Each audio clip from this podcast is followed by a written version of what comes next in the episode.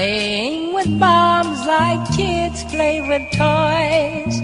One warm December, our hearts will see a world where men are free. Ho, ho, hello, and welcome to another seasonal celebration from Fire and Water Records, the music anthology show of the Fire and Water Podcast Network. I'm Ryan Daly, and it wouldn't be a very daily Christmas without my brother, the hard rock to my cocoa, my brother Neil Daly. What's up, Neil? hey, Ryan, and hey, everyone out there. I'm Neil Daly. You might remember me from such controversial holiday podcasts as Reindeer in the Headlights and I Saw Mommy Kissing Mrs. Claus. And after a two year hiatus, we're happy to be back doing what we love most this time of year telling humiliating stories about each other. So it's good to be back, bro. Yeah, um, I, I, guess some people might be asking, like, why did we miss a year? Why? I mean, the show Fire and Water Records has been on a hiatus for a while, and I guess the the explanation for that is Spotify uh, took out the the Reaper scythe and started uh, cutting all of my all of my podcasts from their library because my generous and not entirely legal use of copyrighted material in these podcasts, which I have always maintained my defense is that I am using these to promote other people's songs. I am not financially benefiting from these. I'm not playing entire song clips. I am playing as much, if not less, than the 90 second previews that you can get when you listen to like before you download a song. So really, it was just it was me kind of fighting with uh, with, with Spotify and and uh, some other reasons and stuff going on behind the scenes that doesn't matter as much, but. Yeah, I had a tendency to believe there's also a little bit of, you know, the old classic tropes of network standards and practices, you know, coming at us saying, saying, you know, this, we want this to be a PG broadcast, but some of the stuff was maybe not safe for, for work viewers or for people to listen to with their children at home. So, you know, there was, there's definitely some, some network, uh, how should we say it, uh, memos that crossed our desks saying, Hey guys, clean it up. You know, this joke is inappropriate. So, and we came back with, well, what do you think blue Christmas means? exactly exactly exactly so yeah so hopefully though you know being off for a year or two uh, was enough to whet the our listeners appetite and bring people back so it's been a couple of crazy years in general, just with yeah. what was going on. You know, I know, I know Gutierrez, the the Joe to our hard rock and cocoa, yes. has at least been messaging me like once a week, asking when we're coming back. He's like, he needs more Daly Brothers podcasts in his life. Uh, well, I, I think I think the world does. I do too. I agree. Yeah. I, think that's really what this what this is, which kind of leads to the the song that I I kicked us off with uh, that that you heard in the intro, which is "Someday at Christmas" by Stevie Wonder which I, I love the song. And I was actually, it, had fallen off of my radar for several years. Otherwise, I probably would have put it on a previous episode, like the third one that we did. Of all things, what reminded me of um, at the beginning of this Christmas season, like like right after Thanksgiving, when I started listening to holiday music again, uh, I heard a version by Lizzo. Oh, really? Um, which is an artist that we don't talk about enough, just in general. I feel that's, like. that's true. That's probably true. to do an episode on Lizzo sometime. Um, but she's got a version of this song, and I was like, oh yeah, I remember that. And then I was going through this whole thing in my head. I was like, was it a Jackson Five song first and Stevie Wonder covered it? No, Stevie Wonder would have done it first and they yeah. covered it. And I had to go back and I, I was actually debating between the Jackson Five and the Stevie Wonder or even the Lizzo version. I was like, which one am I going to play? I end up going old school just because that's where my mind has been lately. Um, so I love the Stevie Wonder version and the whole idea of the song wishing for a brighter tomorrow, despite all the crap that is happening in the world today. It's very kind of an anti-war protest song done with the within the Christmas spirit. You know, from the opening line, like hoping that men won't be boys playing with bombs the way they play with toys. Um, and, and the metaphor continues throughout there and seeing all of the conflict going on in the world right now, which was also part of, you know, just mm-hmm you you saying you know we this was we this is a time when people need Christmas. Uh, I, what did I hear? I heard it in, in, a description of a Christmas Carol and the, the story of Scrooge, which we'll come back and talk to later on in this episode. Somebody was describing like in a world where just people are generally selfish, and if you listen to Scrooge's message and how by nature people are bad, Christmas is the one time of year when the sort of structure of society and conventions demand no damn it, just be civil to each other for yeah. one day, for one week. just go out of your way to be nicer. And and I think that's something that we need now more than ever because of a lot of you know social political stuff going on, all of the financial conflicts, everything going on in the world. We need a good Christmas, and our listeners demand a good daily Christmas. So that was the reason for I picked this song to kick us off. That's also the reason why we are back for volume four. Before before I go any further, before I hear your thoughts on the song, and before we get into the rest of our list, um, I do want to mention our listener feedback because this is one of those annual shows where Yes, we have also always gotten great listener feedback. I'm not going to read through any of the comments because they were so long ago at this point. Um, but I just did want to give a shout out to the people who were nice enough to leave comments on our uh, website post, which you can find at fireandwaterpodcast.com. We got comments from Gord Tolton, Paul Hicks, David Ace Gutierrez, Diablo Frank, Clinton Robinson, Lucian Desar, Tom Panarese, Chris Franklin, Mike Dines, and Matthias McBride. Um, and we also got tons of Facebook shares and likes, um, the, the responses on Twitter and other social media. Um, thank you guys for, for really supporting the show. Hopefully you like this one just as much. I'm glad you referenced, you know, the people that are are fans of the show. You know, unfortunately, because we had a little break doing a Christmas episode, we didn't get to take on requests ahead of time. But I do want to give a shout out to those people that have done that in the past, because in past shows, just when you think you've heard every single Christmas song ever, um, somebody turns you on to something brand new that you hadn't heard before, or a version of a song by an artist that you just didn't know existed, and that kind of thing. Yeah. And that wouldn't be possible with the with the Uh, sheer volume of our our viewers and our listeners that have given us feedback. And that's it's you know we've talked about this before but it is fun to be interactive with the audience to know that people are listening and that we're having an impact on them. And like when we share a story about our childhood and a, a wacky memory about going to a relative's house and then uh, you know 10 people jump in the chat and they're like oh my god that reminds me of this and everything that's what makes this kind of stuff fun. So uh you know I, we should probably open the door then for the people that listen to the show. First of all thank you for listening. And then if you do have feedback give it to us again. Give us your song choices for next year and we'll discover some cool things. So unlike ryan who starts listening to christmas music the day after thanksgiving i start the day after halloween. I'm a november 1st guy. So uh, to the horror of all those around me. You know what? And that's that's one of those things. I saw that question. That's always been kind of a topical question. Like, when do you start listening to? When is it appropriate to start decorating? well those are two di- those are two Yeah. different questions yeah, well, yeah. Like, when is it appropriate to start listening to music? When do you do all these things? And like the questions. And I have always had kind of a. Uh, I've always been very rigid and and structured in my answers, and say, let every holiday have its time. You know, wait till after Thanksgiving. And this year, um, for one thing, I just I, I stopped caring about Thanksgiving. I just I I I feel like it's an old fashioned holiday that's had its day, and it's Well, you've also never had your jaw wired shut during Thanksgiving, which gives you a reason to kind of disdain the holiday. I would think that would give you more of an hatred for it. it does. It does. That's a, it's Halloween and Christmas for me. Yeah. Um, but really, I mean, again, just going with going with the spirit of the season and and the spirit of like everything that's been going on. I just I'm trying to be uh, less judgmental of people and just like let people have their fun. If if somebody wants to start celebrating Christmas the day after St. Patrick's Day, Mhm. go for it. If you want to, if you want to put up your your lights as soon as the fireworks are over on Fourth of July, hallelujah, have fun. Amen to that. Mariah Carey does. there you go. There you go.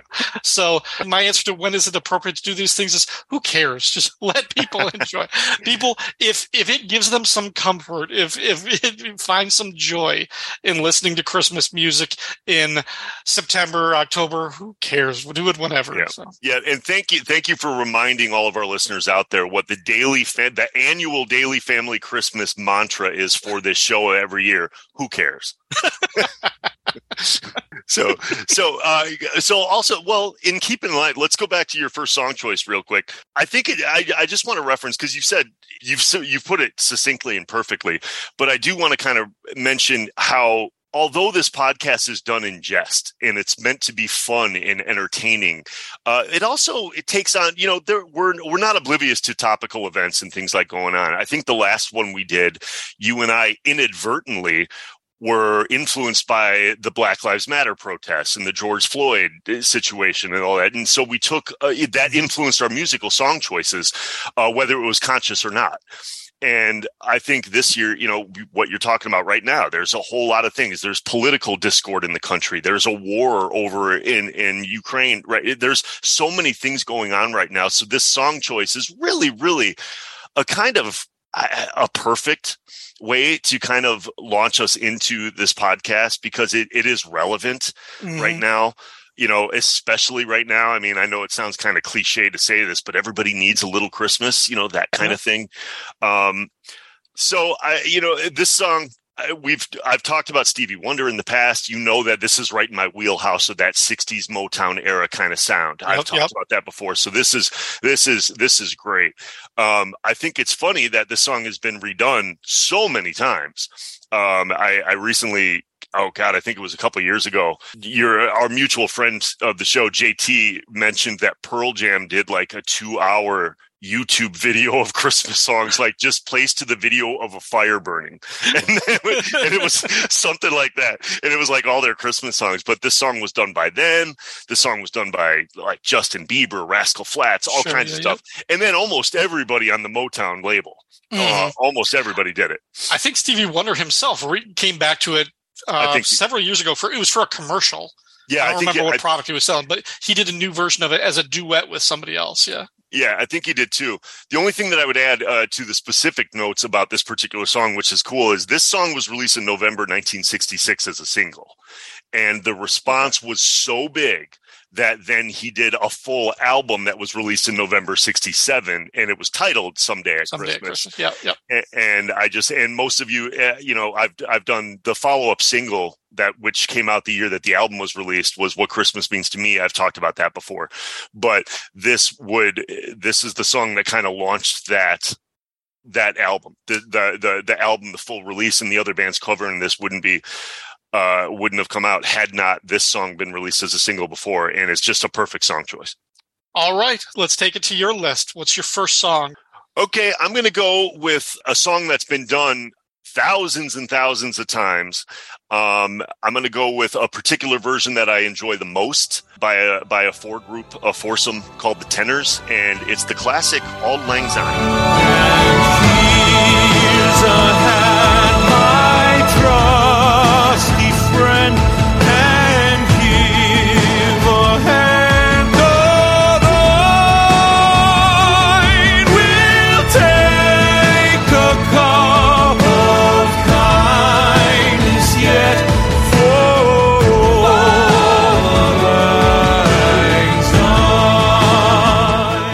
Chose this song. This is based on a Scottish language poem from 1788. Uh, the literal Scottish translation for Auld Lang Syne is means old long since.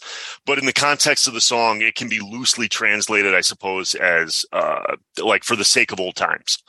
Um, this is this has become a New Year's Eve tradition. Uh, back in the 1700s and 1800s, it was sang in Scotland, Ireland, England, and since has been adopted uh, by the U.S. as well. It's it's meant to kind of be a toast to the end of the year, uh, a toast, eh, you know, out with the old, in with the new, that kind of thing. I've heard a lot of beautiful versions of this song, and it's weird because it's kind of associated with Christmas music, even though it's actually more of a New Year's Eve song. Um, but it falls into the same holiday. The reason I chose this particular song choice or this particular version is because uh, a lot of the very pretty ballad versions of the song, like Lea Michele from Glee, does a beautiful solo piano version. But for a song that's kind of supposed to be out with the old, in with the new, we're welcoming the new year. Most of the versions of the song are kind of downtrodden and almost depressing. They're sad ballads and that mm-hmm. type of mm-hmm. thing. That that there that there's a melancholiness that kind of comes with traditional versions of this song, even though it's supposed to lead to hope. Yeah. And I chose this particular version because of the the tenors in the musical arrangement has this is the more uplifting version of any of them that I've heard. It kind of builds to a crescendo by the time you get to the last the third verse and the third chorus.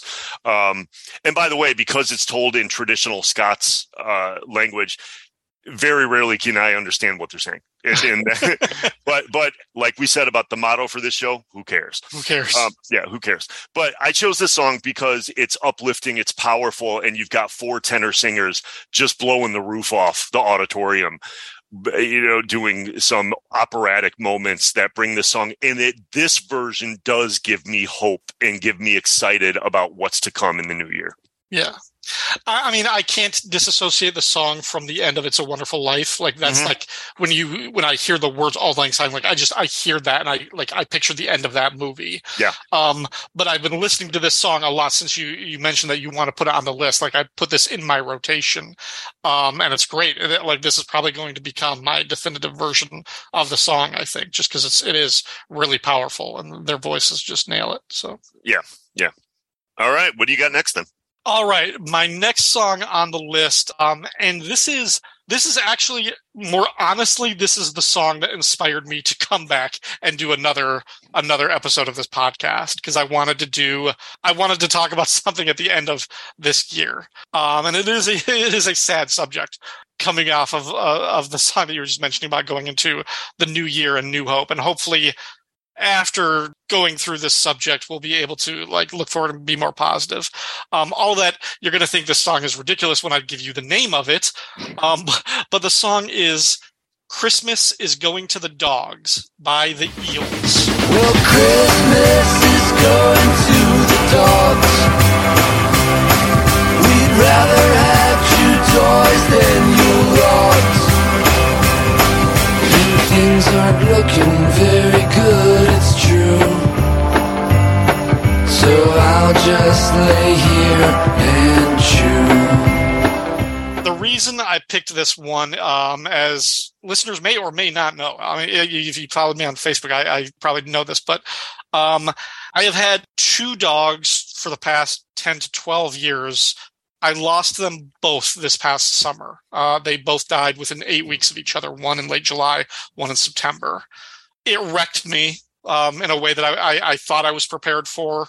Um, uh, but I just, I mean, they've been such a huge part of my life, just like from like the day to day life in terms of how much, how much I walk them outside, how much money spent feeding them, taking care of them, and just like, just the emotional part. Before I had a child of my own, they were my kids. Um, and that was never something because I we didn't have dogs when we were growing up. Like we didn't have them in the house, so I didn't become a dog owner until later in my life. Um, and I was surprised at the way it changed me, even when I wasn't really expecting or paying attention to. Um, one of them had been had the Lily, the younger one, had been having kind of health concerns, and I was kind of thinking she might she might not be much longer for it. Um, but the older one, Anya, who had been physically healthier but was kind of starting to lose some of her senses. Uh, she was actually the first one to go, and it was very sudden. Had an aneurysm or or brain clot or something in her, and basically just had like a stroke, and it, it was awful. And then a few weeks later, Lily just had a lot of stomach stuff that had to she had to be put to sleep. So, um, I mentioned like how, how sad this was, and I, I, wanted to bring this up and kind of reflect on it because I know Neil, you also Diego was a huge part of your life. You lost him a couple of years ago, but you and Alexia lost Bambina, one of your puppies, earlier. Earlier, actually, just like a month before I lost Anya. I actually texted you. I was like, "Well, I was sorry to steal your thunder, but I know yeah. I know how you're feeling now."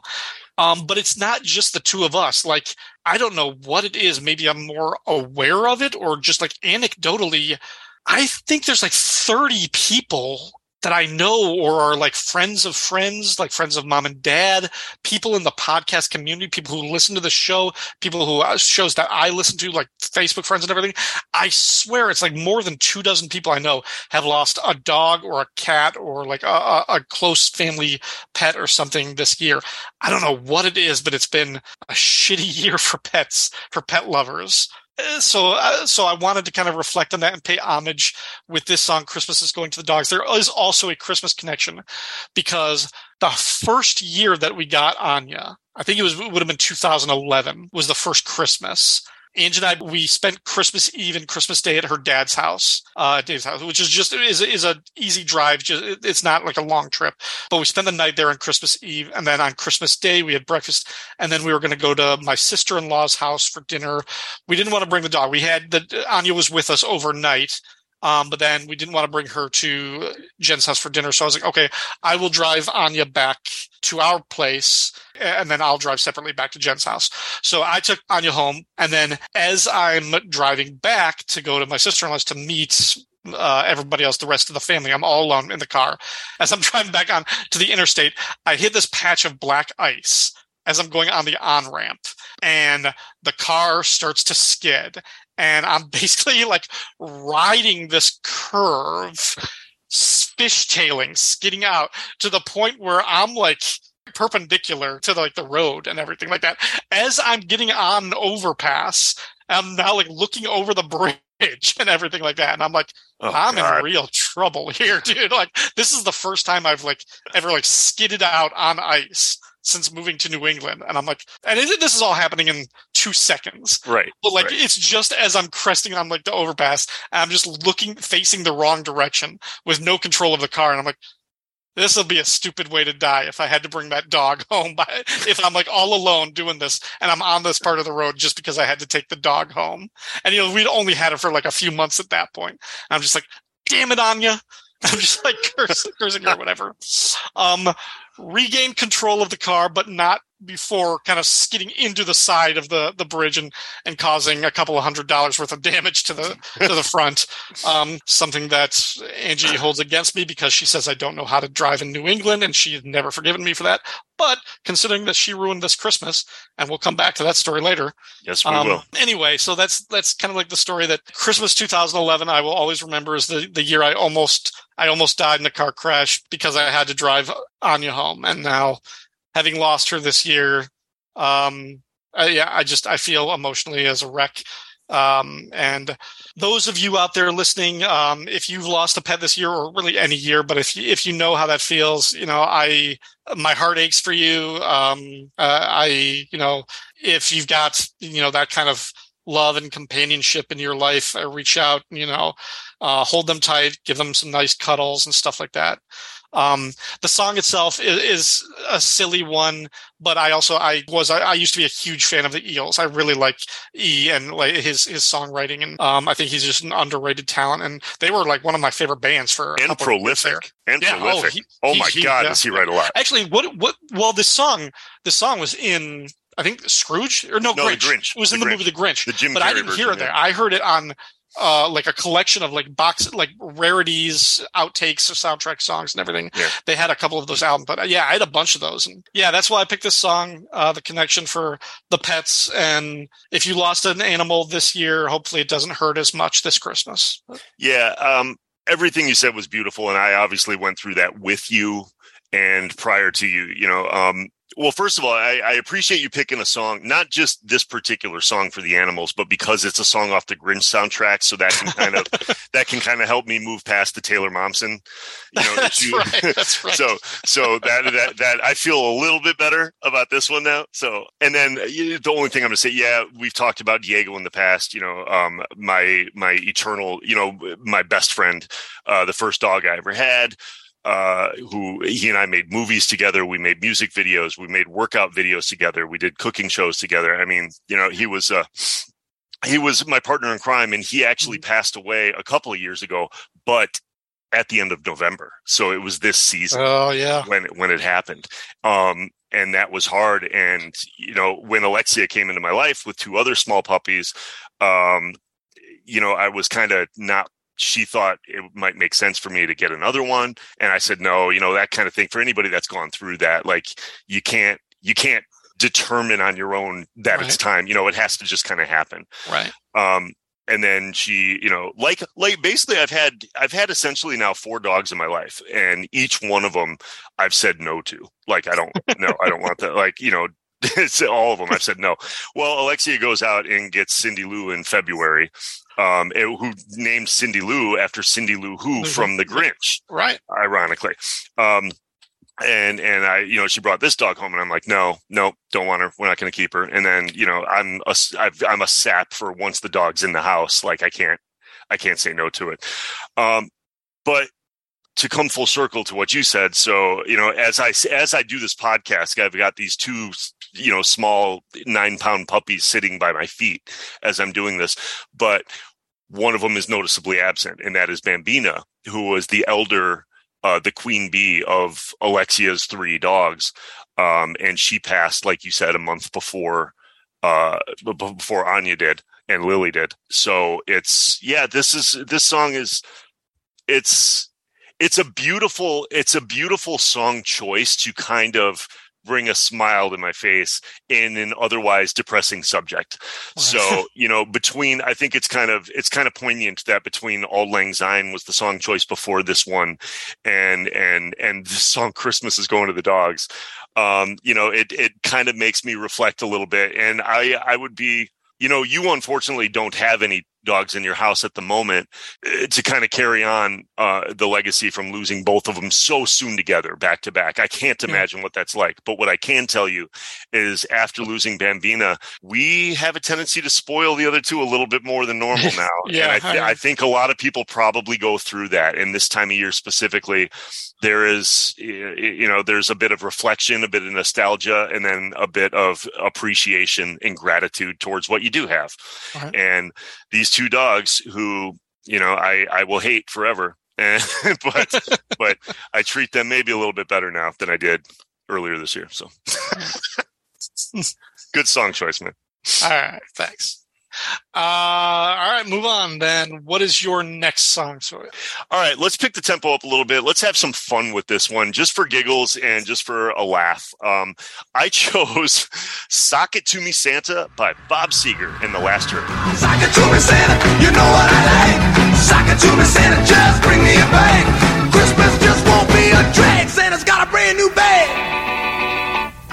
Okay, this one was kind of fun, and I discovered this one in a weird sort of way, happenstance type of thing. Um, Bob, for for most, almost everybody knows who Bob Seger is, but Sure. for those for those of you that don't, he's uh, from Detroit. He's a roots rocker, an Americana rocker, a blue collar uh, kind of rocker from Detroit. You know, the the cars and the steel mills and stuff. Very similar to Bruce Springsteen and a lot of Bob Seger's band music. uh, He's most notably famous for the Silver Bullet Band. Yep. Um, they are very similar to the E Street Band. So Ryan and I have talked for at great length. We did a whole boss-sized episode of Bruce Springsteen and the E Street Band.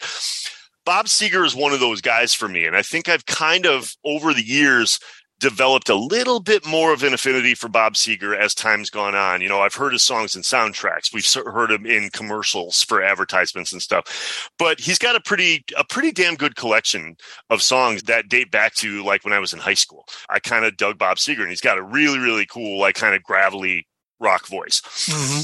So, in my just developing a Bob Seger playlist over the last year or so, I started to do some deep dives into Bob Seger and realized that he was around for a long, long time trying to make it as a musician before he finally broke out. And he had probably a dozen bands in his early Detroit years of the 60s before he kind of broke out in the 70s. Um, and in one of my searches, I discovered he had a very short lived band called The Last Heard, and they were just all Detroit area musicians. And they put out a Christmas song. And so, of course, that triggered something on my radar. I'm like, oh, that'll be cool. I want to hear like a, a Christmas song. And so I expected it to be like a, a full E Street band kind of, you know, thing. And I listened to it and I'm like, this sounds like James Brown. this is this is a carbon copy of James Brown. So I was shocked and but I loved the song. It was great. So I dug into it a little bit more. And the more I listened to it, and there it was it was released as a single and this kind of got him on the map and then this launched him. He then he got bigger gigs and broke out of the Detroit area and then he became a Midwestern area guy. So this in a weird way, this song that doesn't sound much like anything Bob Seger did. It really sounds like he's aping James Brown. But this song kind of launched him to the Bob Seger that we know now. And the fact that it's just a great rock, 60s rock Santa Claus song. I, I, I, I just had to put it on my list this year. I, I for no other reason. and it's just awesome. yeah, that riff where he's like he's very overtly taking James Brown's line. Just Santa's got a brand new bag. Yep. And then with the little twang, the little Yep. like that, that stinger at the end of the line too. I'm like, Uh huh. this is you're just like I assume you had to pay James Brown for that, right? Like, I'm Oh yeah, Like- yeah, and, then- and then he even does the full like, hi, yeah. I, like the first time I heard it, I was like, "This is really distracting." Like I had to get it out of my system by playing the song a couple of times before I could just like really like hear the song. 'cause I was just like, "What is he doing here?" Like I'm just like, "This is such, such an oddity for him." And I didn't know the chronology. I didn't know that this was that much earlier in his uh, in his uh, career and his his discography. So I was just kind of like, I was like, "This is such an odd choice." Like this is like almost distracting. But like what after after getting th- over that hump, I was just like, "This is a fun rocker. I'm digging this." Yeah, Yeah, it's a fun rocker, and anytime you can actually make a point to rhyme Cupid, the reindeer, Stupid. with stupid, you've got a hit. and not be a parody song, which it usually Right. is. Correct, correct. Like how did how did I not think of that when writing a Christmas song? That's perfect. so so yeah, for those of us, and and you know we've talked about of my many many uh Christmas playlists and stuff. Ryan, you and I have recently kind of cultivated a little bit more of a rock Christmas playlist. I've separated the rock from from just the pop and stuff like that. So I've Oh, I've got I've like developed- I've got modern rock Christmas and, Yeah. and, and old school rock. Yeah. Exactly, exactly. So this song was a fun discovery for me. This is not one of the ones that was on my classic rotation for the last 20 years. This was a new discovery for me and I just thought it was fun and I had to throw it in. All right. Uh, well, moving on to another classic rock artist, maybe the classic rock artist. And this one actually goes back to the feedback, the listener feedback that we've got, because Yeah. I think in every episode, people have been like, Hey, I'm surprised you didn't have Elvis. I'm surprised you didn't have an Elvis Christmas song.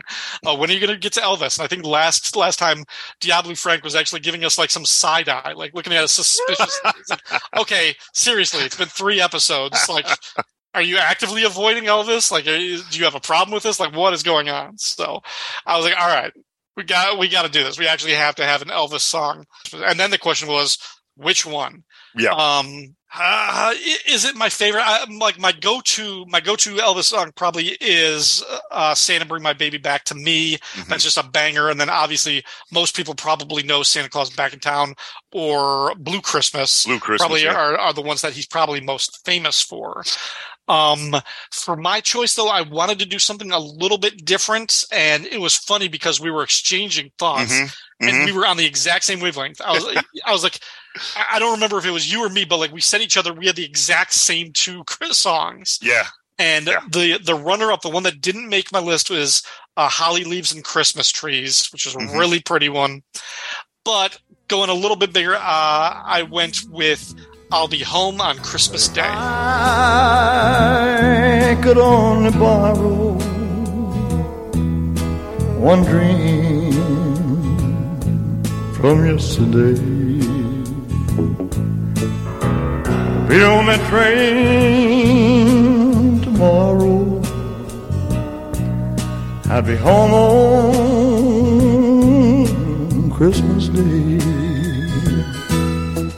probably the reason I went with this one. Um, it, it is a standard. It is very kind of emblematic of his Elvis's style, his singing style, the Yeah. musical style. It feels epic in its own kind of Elvis type of way. It feels like a, tep- a typical Elvis song, Mhm. and in that you can sort of get his entire category, or his catalog, and his his style in this one song. Also, just because in a week's time or whatever, I'll be heading back to Illinois to to spend Christmas with the family, and I think for maybe the first time in a decade plus, all of us will be together.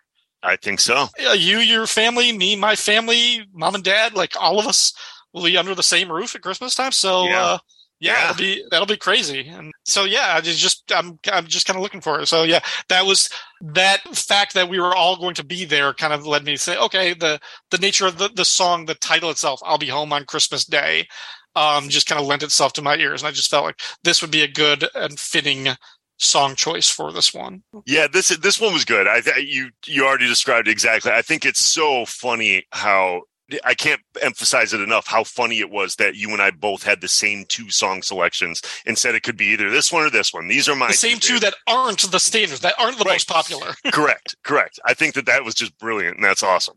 Um, I want to just kind of point out, I think it's also worth mentioning, although people have brought up before in the past, why haven't you done an Elvis song yet? Why haven't you done an Elvis song? Um, it was never because I didn't like Elvis Christmas songs. As a matter of fact, I'm surprised I don't have an entirely Elvis Christmas playlist. He's got some awesome Christmas songs and he's done multiple Christmas releases. And the cool thing about Elvis is that that was a voice that I could sing. So I like doing Mm. Christmas songs. I had a deep singing voice. So um it, that you know whenever those came on, I could I could I could jam out to Elvis. So it was never a lack of us wanting to squeeze it in, or it wasn't like a chore to get us to put an Elvis song in. So listeners, rest assured, I love my Elvis Christmas songs. It was just kind of like, why? Where do you even start? Where do Yeah, you know? where- there's almost too much to go. Yeah. yeah, yeah. Like, where do you pick? So, but I love this song choice. It was one of my two that I would have chosen, and Holly Leaves and Christmas Trees was the other one. But I think for all the reasons that you just described for why you chose this one, I think that's that's beautiful. And you're right. I hadn't even that hadn't even occurred to me that we're all going to be under the same roof again. And it's great. We're less than a month out, and people are already ruining that Christmas. All right, we, we've teased that story, so I think I have to tell it now. But before we get, I did have one other note about this song, and it's just something that never would have occurred to me except for in preparation for the show. I've had to listen to all of these songs like ten times in a row. Mhm. Um, but the the lyrics to the song opens with "From the hills of Georgia across the plains of Tennessee." Those two states are right next to each other. yeah, yeah, That's, that's, like true. two hundred. That's like a two hundred mile air Right. range. Like Yeah, yeah, that's not like saying from from New York City to L.A. Yeah, yeah, that's not like Portland, Maine to Portland, Oregon, or something like that. No, the hills of Georgia to the plains of Tennessee. It's like you drive there in a couple hours. That's just like Yeah. Yeah, that's I like get one my, bus trip. That's my next Christmas song. I should write something about like uh, like from the plains of DeKalb to like downtown Sycamore.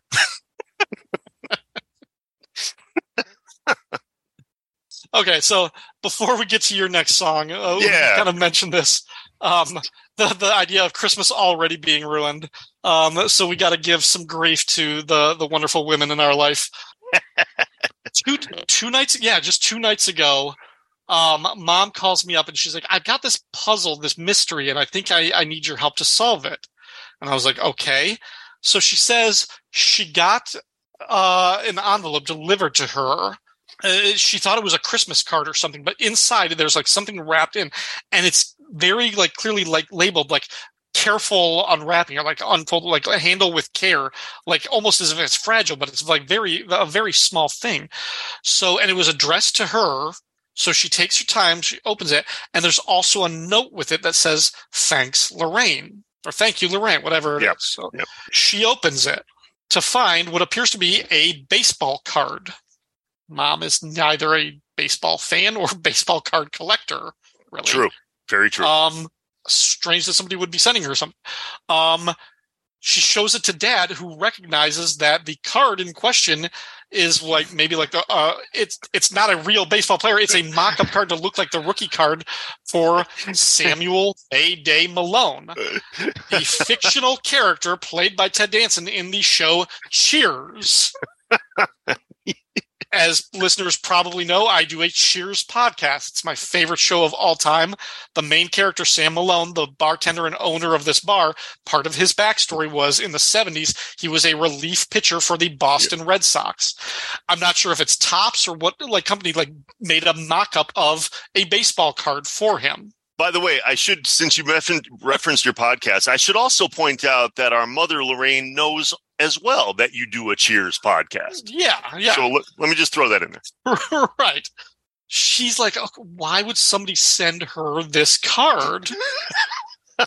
this is really weird, especially because it had the note. Thanks, Lorraine. By the way, And- you also also uh, they they did a. uh, Sorry to interrupt, but they did a check. They checked the address, and it was from like the initials D period. So I'm not going to mention the person's name, Yeah, yeah. but but it wasn't a full name. It was just initials and then an address out of state that they weren't familiar with. So let me just include that. Right. Yeah. Good. Good. Good point. She didn't know who sent it to her, so she asks me about it, and I'm like, okay, well, I know who Sam Malone is, and I like, I, I definitely, I get the the idea of that card, the the spirit of that. So my first thought is, I was like, well, I do a Cheers podcast. It might be yeah, like that that is the connection between you and me, mom, and cheers. It's like I, I'm the connection. So I'm like thinking, I was like, do I have any podcast listeners with that name or those initials in North Carolina? I was like, I don't think so. Like nobody who's ever left me a comment or nobody who's ever guested on the show, not that I think of, has that name and address, like where in the state. So I was like, and that's just that's just kind of weird. So like mom was just like, Do you think Angie sent it to you as a Christmas present? I'm like, I doubt it, but let's ask her. So I asked, I was like, Hey babe, did you get me a Sam Malone Christmas baseball card for Christmas? And she's like, damn it, yes, what? and she like her okay, well, that is the mystery. Ange bought this card off of eBay or Etsy or something from something and had it sent to mom's house because that's where we were going to be on Christmas.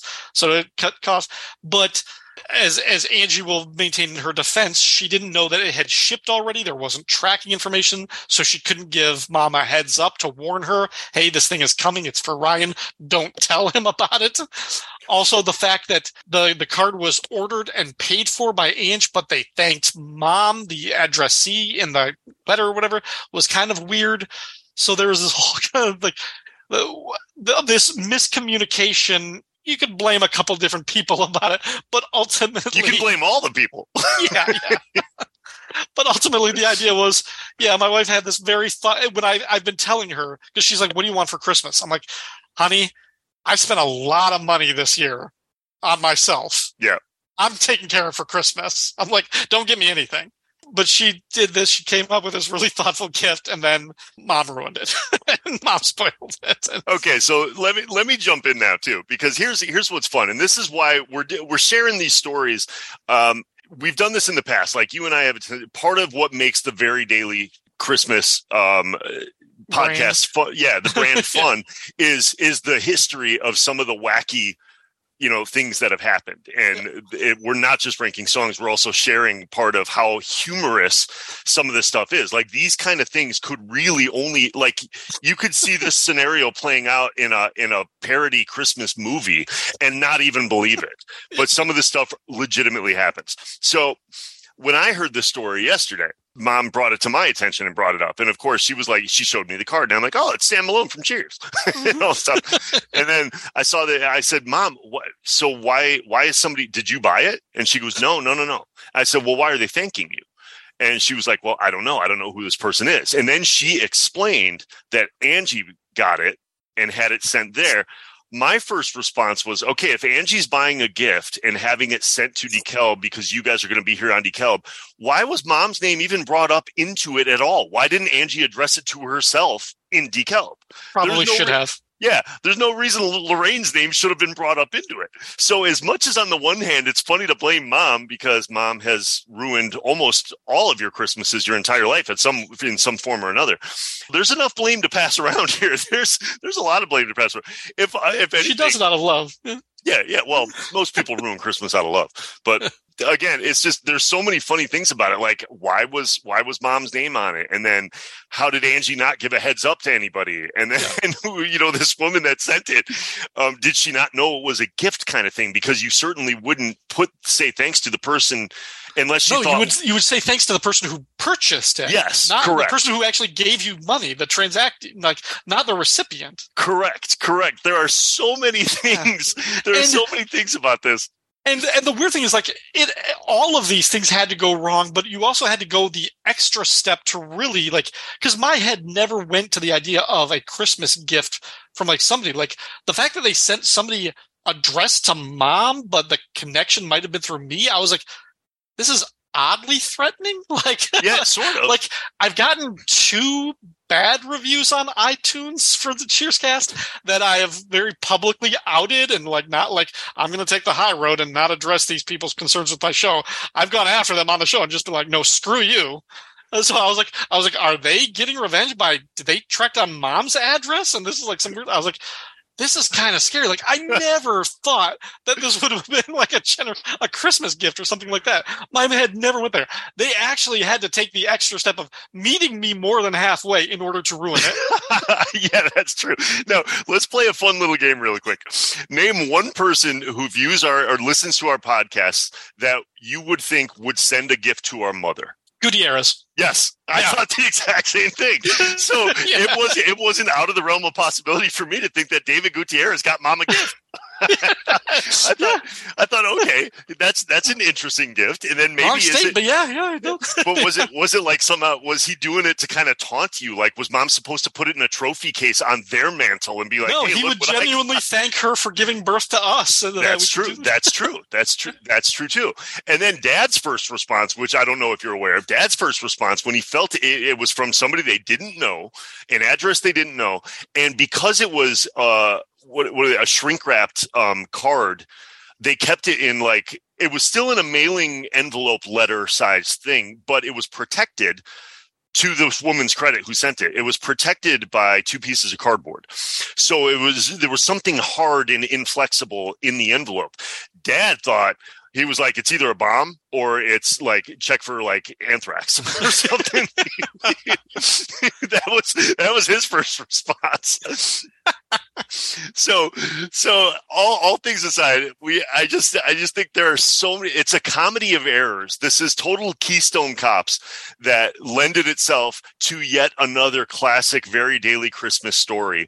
And here we are just talking about how nice it's going to be for all of us, you, your wife, your son, me, my wife, everybody to be at our at at the grandparents' house for Christmas for the first time ever. Everybody in the same household, and three weeks before Christmas, the women ruin it.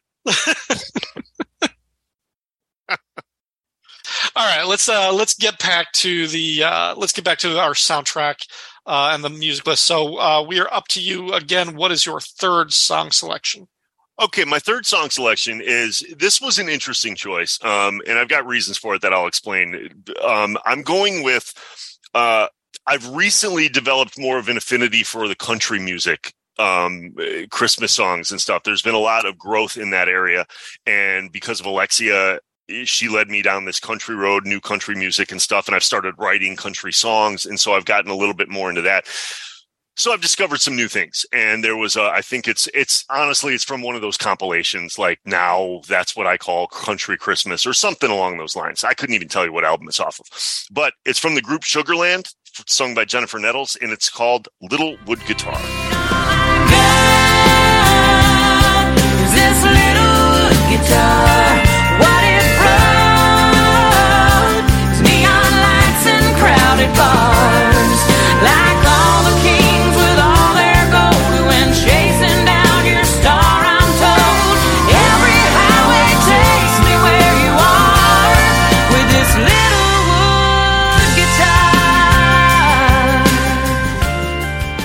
country music playlist is probably one of the most recent to all of my lists. Um, and like I said, you can blame Alexia for that one.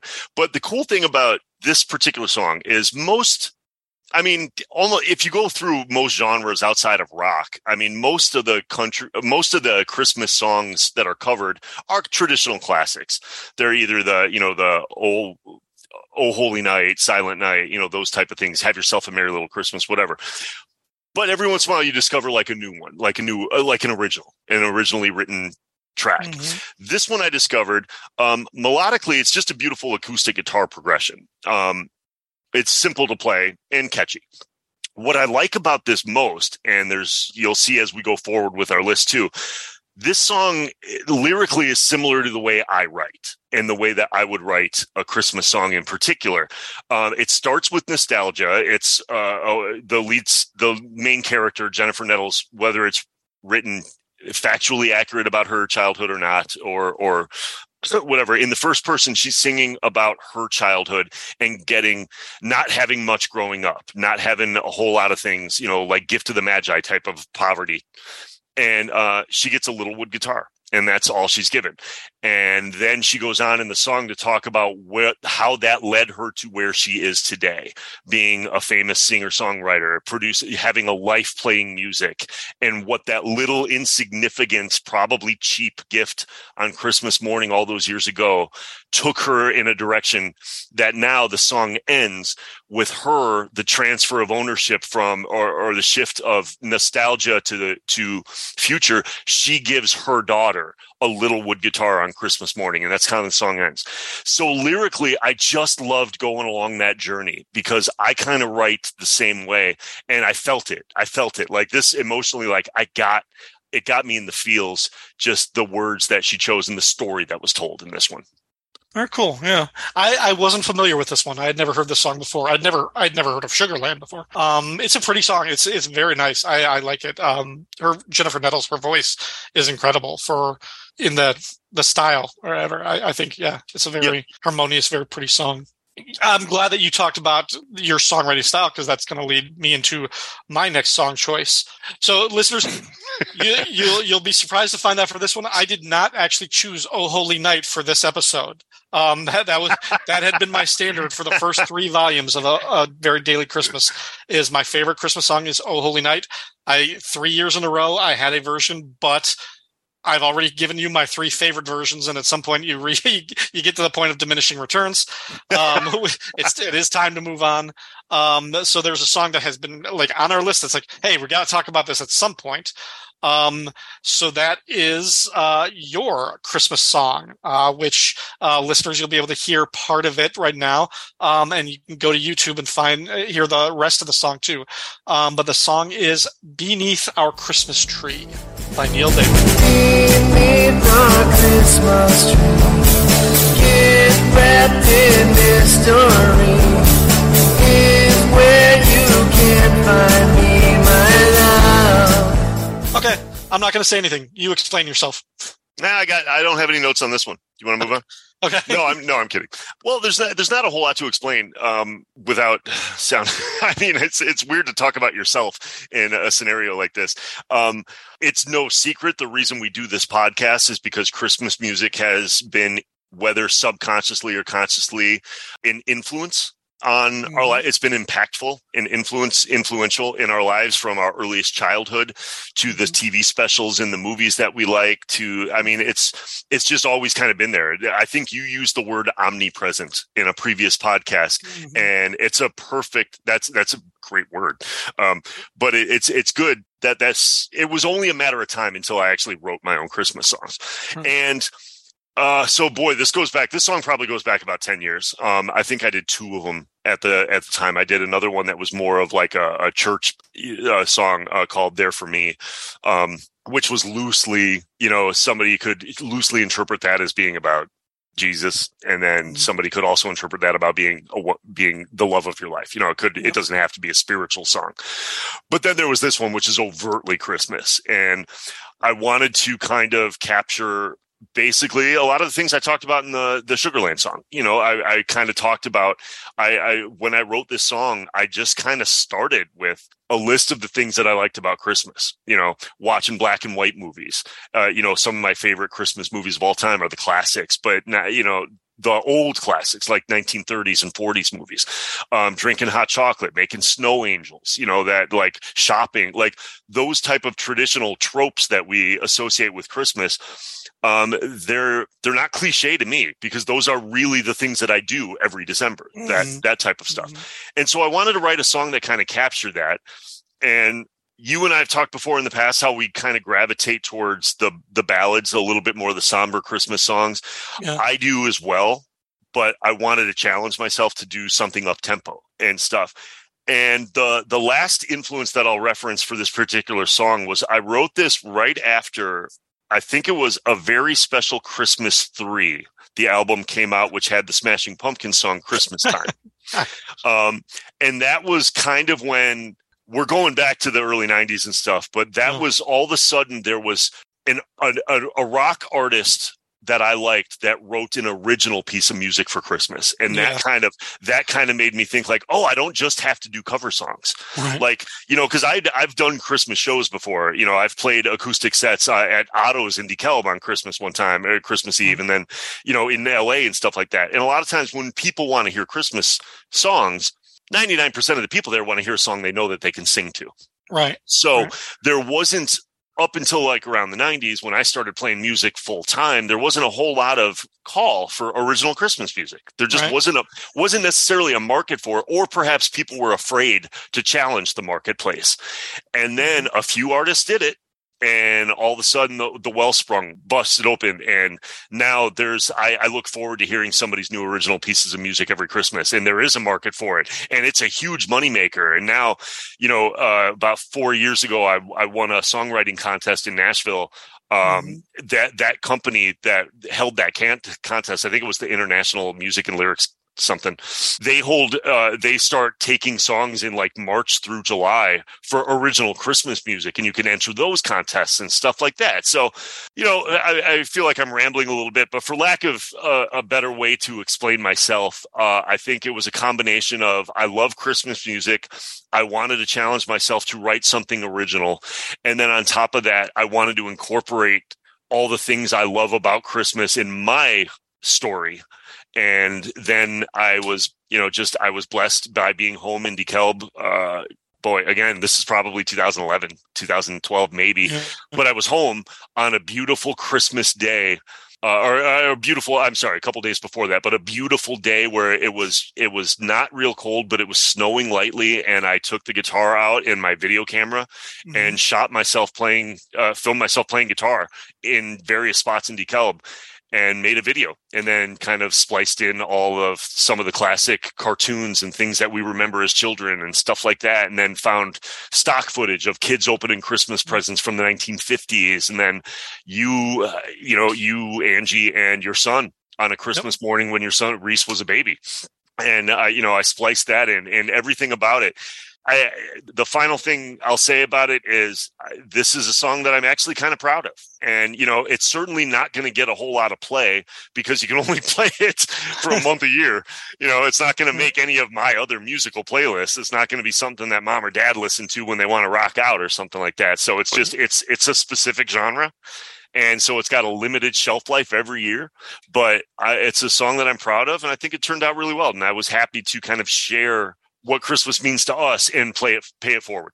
So that's yeah, I I love the song. I I knew I had to put it on my list just because we I knew we had to talk about it eventually, but I like it wasn't a sense of obligation. I was like, we should. I'm I'm proud of the song too. I'm proud of you. Like of of all of your songs, I think this is maybe the one, the only one that I don't actively take credit for. When I tell people about it, like, yeah, I, I don't try to steal. Say, yeah, this I, I inspired this song, or I wrote those lyrics, or something like. This is the one where I'm like, no, this is all him, and he, he did a really good job. But um, no, it's it's yeah, it's steeped in the nostalgia. But you're right, like it's the the experiences, the things that you went through. Because I I have those same memories. I close my eyes and have those same visions, those same ideas of Christmas. Um, I, I think it.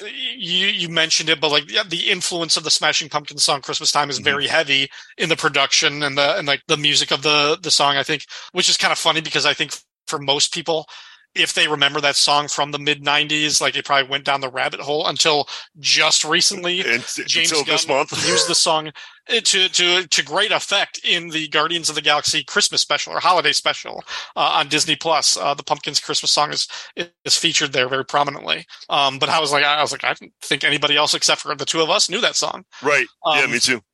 But oh, it is a great song. You should be proud of it. It's it's really really well done and and deserves to be on more Christmas lists. So Well, thank you. hopefully I- I- hopefully our listeners will get a kick out of it.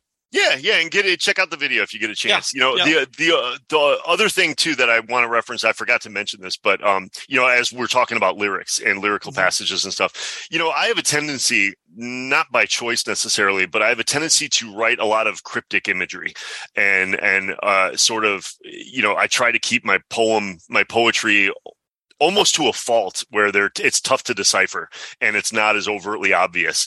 And that's been a detriment to some of my songs before. When i've submitted songs before you know people are like you know the the publishing houses are like nope nope you got to write roses are red violets are blue. You know you got to the audience needs to at- attract itself to it. You know you're you're not living in the 70s during like the acid rock explosion and stuff you know like write songs that are easy to get to.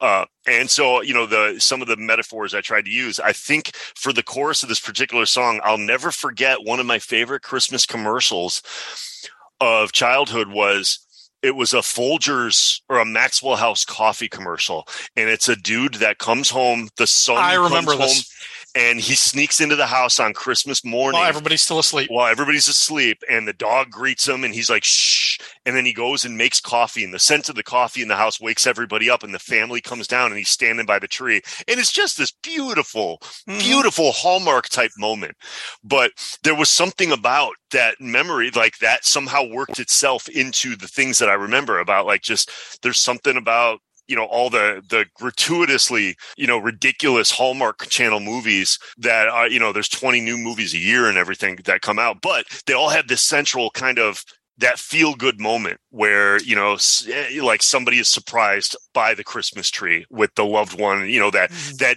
didn't take the job in new york with the corporate you know lawyer. They stayed home and with the family and blah blah blah all that other stuff. So that's that was kind of a fun you know this i was i was trying to draw upon specific imagery that everybody could reconcile with you got me thinking. Speaking of like Christmas time commercials and everything like that, I just saw a meme uh, a couple of days ago. It's like this is the time of year when husbands buy a new a new car for the spouse without telling anybody, just like a psychopath. yeah i saw the same meme that's great yeah that's true that's true i mean how many car commercials show you know everybody's got a bow on their car Yeah. in the driveway like the, like the like their significant other didn't see the checkbook or the credit Yeah, card balance before that and be like you made that decision on your own. Just know, look, good for you. Yes, you got it. exactly. And then the other one that's running right now, which is classic, is the girl's out in the woods with the snow, and she goes, "Hey," or or he says something like, "I got you something." To her, and then a puppy comes running out of the snow, and she's like, "Oh, great!" And she goes, "I got you something." And then a truck bounces over the ridge and then drives towards him and all the stuff. I'm like, I I think that these two have stuff to work on. Yeah, know? you should probably better communication. Yeah, they should talk. These should not be surprises. This should be family. Yeah, yeah. These are big commitments. Okay, um, we've got three songs left on our list, but we're going to take a little break right now. Um, eh, on uh, maybe it was last episode. It was so many years now. I don't even remember. But we have talked about Christmas specials that we enjoyed. Um, we're going to actually talk about our favorite Christmas movies now. It's become most fashionable over the last decade or not to talk about the movie Die Hard and question whether or not it is a Christmas movie or not. My stance historically has been it is not a Christmas movie. It is an action movie that just happens to take place at Christmas. Um, if you take out the phrase "Now I have a machine gun, ho ho ho" and the Run DMC song, if you take those out of the movie, you could set it literally any time during the year, and nothing about it changes. Yep. Um, that has been my, my driving uh, argument for this. Um, other people feel differently. They think the fact that he's going home, the fact that there's uh, the family togetherness. The sp- I I don't know what the counter arguments are. I don't pay attention to them. Yeah. But in the spirit of Christmas 2022, who cares? Who cares?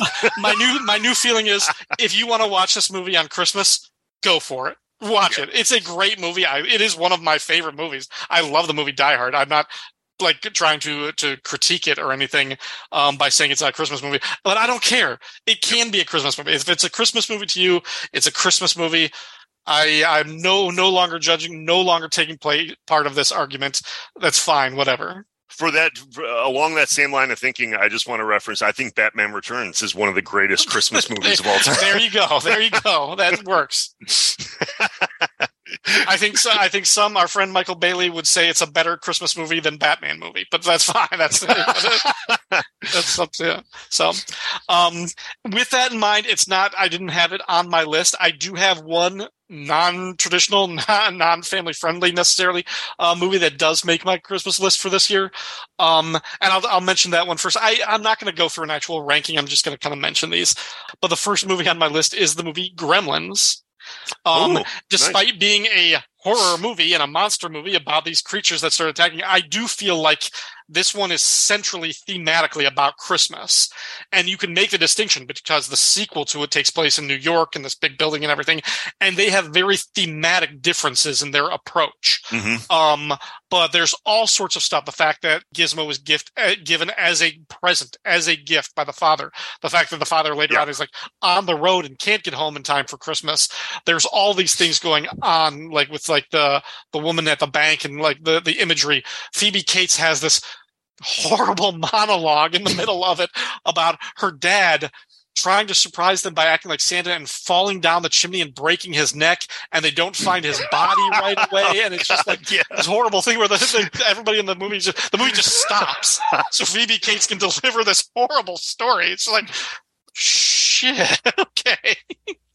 um, but anyway, it's a, it, this was one of those movies that we had on VHS. It was part of our movie catalog, so I watched this movie a lot, and it's always had a, a fun spot of me for like a horror monster movie, but also for for having like the kind of Christmas spirit tangentially associated with it. So I'll, you know, I'll since since you're improving off the cuff right now, I'm gonna go. I'm gonna say Jaws four because the first the first 30 seconds of Jaws four takes place in Amity at Christmas. And that's all you get for Christmas for the whole show. Then they go to the Bahamas for the summer. But um, yeah, that's I, I'll I'll put that on the list. that works. That works.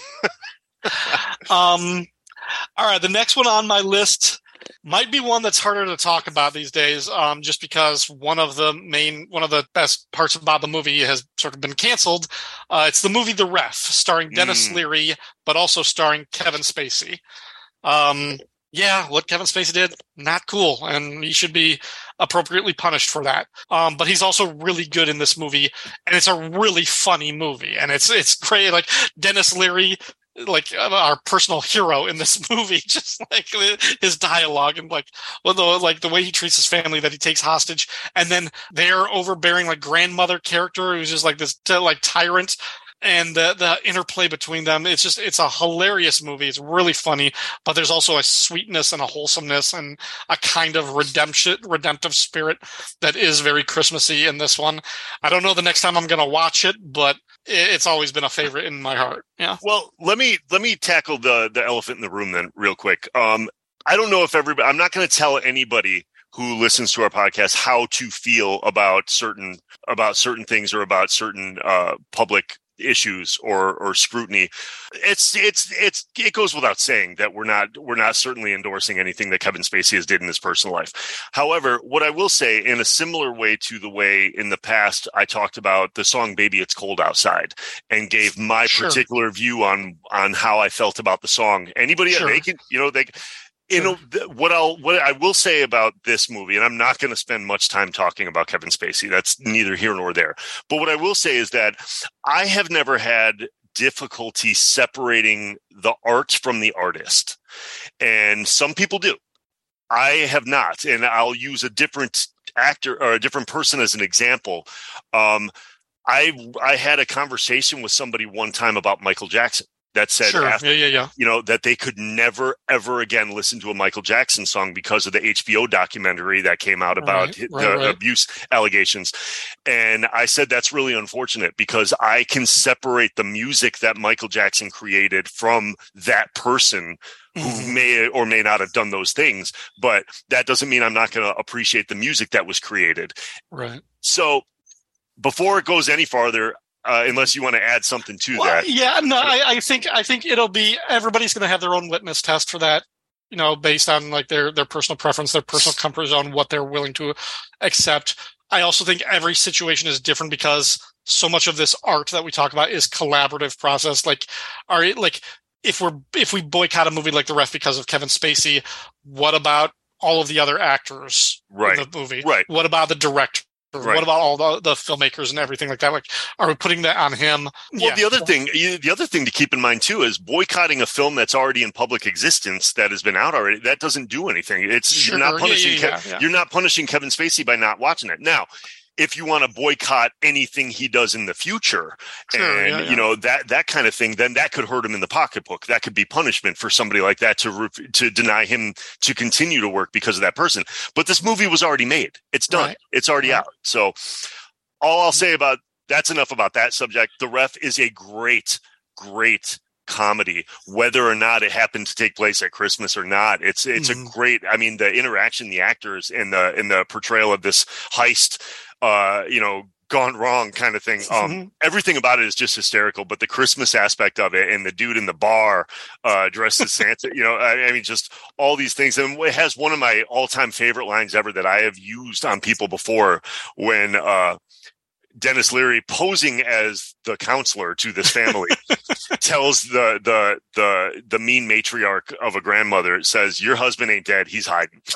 That's one of one of the greatest lines ever and I will use that every opportunity I get especially at Christmas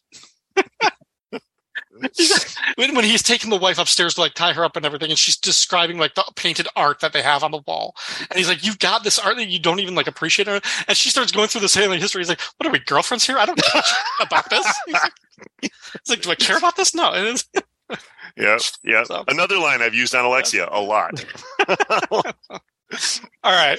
Uh, next up on the list, um, the one that is so important to our family that, that is not a version of a Christmas Carol. Mhm. Um, and this is one that we actually talked about a lot on a previous episode, and it's the movie Christmas Vacation, National Lampoon's Christmas Vacation, starring Chevy Chase. Um, and it's, I mean, yeah, we, we you, we've talked about the music from this episode. We, Mhm. I think we've gone over our family connection to it in ways that our father oddly injured himself in two distinct ways that mirror the ways Clark Griswold gets hurt in this movie.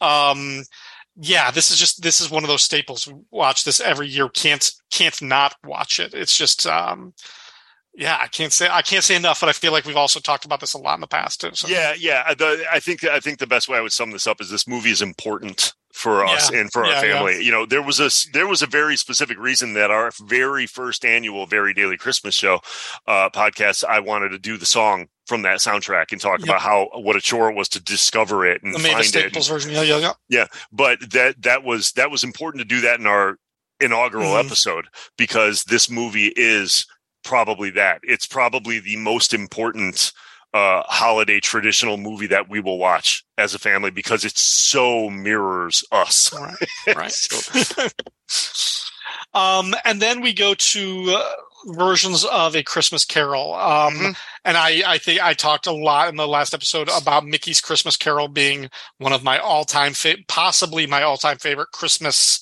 anything in any kind of media is Mickey's Christmas Carol, um, possibly. Um, I love the Muppets version with Michael Caine. I just saw for the first time in a long time. Uh, we watched the George C. Scott Mm, version yeah. um, which I, I didn't remember as much, and just seeing it again and and, and watching it, I I mean, the, you it's the same story, so like you you kind of really have to look for little subtle differences Yeah. in what one version does versus another one. Um, I like that that version. It doesn't beat you over the head with it until the end when they make it obvious in case it you missed it, but really Scrooge's attitude towards his nephew Mhm. and like the way he's been so dismissive of him is really you just see it. It's like because oh, every time he looks at her, he sees his dead Yeah. sister. Yeah. like that's why he can't have his nephew in his life. yeah and I'm like, yeah, I, I don't know that any other version has ever really picked up on that or or made that as explicit. But I like that version. Um, I don't know if you you've even seen it. Have you seen like the um, the version with Guy Pearce that came out a couple The years ago? on FX one, the FX, miniseries. Yeah, yeah, yep. So that's a really interesting version. I mean, like, I give them props for like really like leaning into the fact that this is a gloomy ghost story. yeah, it's a ghost should, story. Should be scary for ninety percent of the movie. Yeah. I'm not sure it was entirely successful, but it was just an interesting watch. Yeah, Um, I, th- I, I- thought so too. So yeah, the last two movies on my list will are both versions of the same. One non-traditional one is Scrooged with Bill Murray, um, directed by friend of the friend of the podcast network Richard Donner. Yes. Um, and uh, that's just like along with Christmas Vacation, that's probably the Christmas movie we've watched the most. Um, I think like every year was just like those two. Yep. Um, were the Christmas Eve movies that we had to watch. Murray cracks me up. I love the these particular depictions of uh, the the ghosts, um, the the whole framing device with the the TV studio and everything Mhm. like that. Bob Goldthwait's very strange thing in his descent into drunken madness. It, it's a it's dark, but it's funny and it's also pretty. It's it's yeah, and it's, it's sad. Like there's a whole death of Herman in the sewer. yeah, yeah. It's just like yeah, I don't know. What do you think? What do you think of Scrooged? Uh, I I think it's great. I think it's it's it's probably one of the most interesting adaptations of Mm. of of this of the story because you're you're right to a certain extent. I mean, I've probably you know we've all probably seen a dozen versions of that story. And Yeah. this one had this this version caught it was Bill Murray in his absolute prime, um, with the wittiness and Yeah. the and the, Yeah. just the deadpan humor and being quick off the cuff.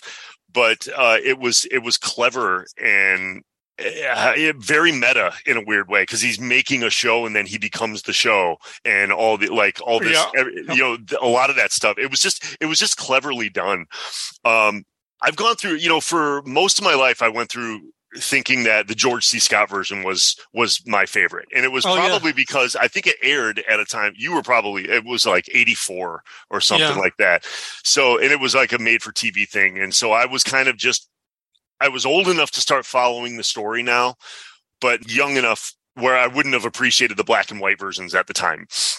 Um, so for a long time, I loved that version because I, of all the versions of the movie I've seen, that his version of Scrooge, George C. Scott's version of Scrooge, I found the scariest. Like the the the most Okay. of all the actors that have played that role. As a child watching that, he was the person that I would honestly be afraid to encounter on the street. I was yeah. like, I, I, you know, I was like, he he he epitomized meanness, and his gravelly voice and the way he looked at you. I was just like, this guy's terrifying. Um, so I think acting wise, he captured the Scrooge character the best. As I got older and then started to appreciate an affinity for uh, and have an affinity for the classics, then I went back and started to like the black and white ones a little more, like the Alastair Sim, uh, you know, the Yeah. 50s, and then a, night, a late 1930s or 40s one uh, that seemed to get a lot more play on like PBS on Yeah, Christmas Eve and stuff. Those I appreciate more now just because they're classics, although the acting style from that era is much different than it is today. It's not quite it's it's more like reading a stage play out loud as opposed to being real and in the moment. So it's a different style of acting. Um, but I'll always it's that's a that's a staple of my Christmas Eve. I still have to watch it every year. Yeah. Yeah, the last one, I mean, I I do think the Alastair Sim Scrooge, the, the A Christmas Carol, that version is the best. Uh, objectively, maybe just because of everything that it en- encompasses, that was the one that was always Christmas Day or or Christmas Eve, like right before bedtime. Like, Yeah. that was the last thing we could watch. Um, it just kind of, yeah, just seared in my memory, and just, um, I remember the colorized version for a couple of years that just Oh God! didn't work. Didn't Oh my work. God! I know. Nice attempt, but no. Yeah, that, Um, was, that was bad.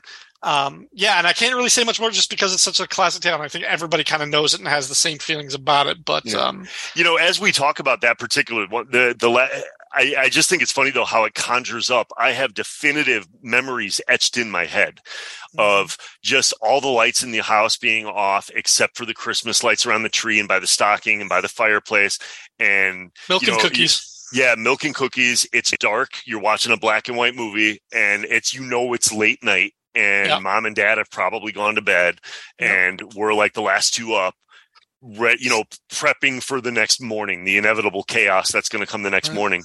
But just that feeling of you know, like treats on the table, mm-hmm. sweets, cookies, you know, eggnog, and that in the dark. I could almost say this. I could almost describe Halloween the same way. It was kind of the same. The same thing was how the end of Halloween night was was spent. Yeah, Yeah, well, actually, and both times we're probably watching a ghost story. yeah, yeah. Really. um, any other Christmas movies you want to give a shout out to before we get back? I mean, Um, uh, there's so many, but you know, Yeah, there's so many. I mean, the other one that's an absolute must watch, uh, you know, on Christmas Eve is It's a Wonderful Life, you know, and I usually, the cool thing is because It's a Wonderful Life, this is an interesting story. Uh, it's a Wonderful Life for a long time because the movie wasn't a success right out of the bat. The studio didn't keep the rights to the movie, which allowed for that to be played on multiple channels.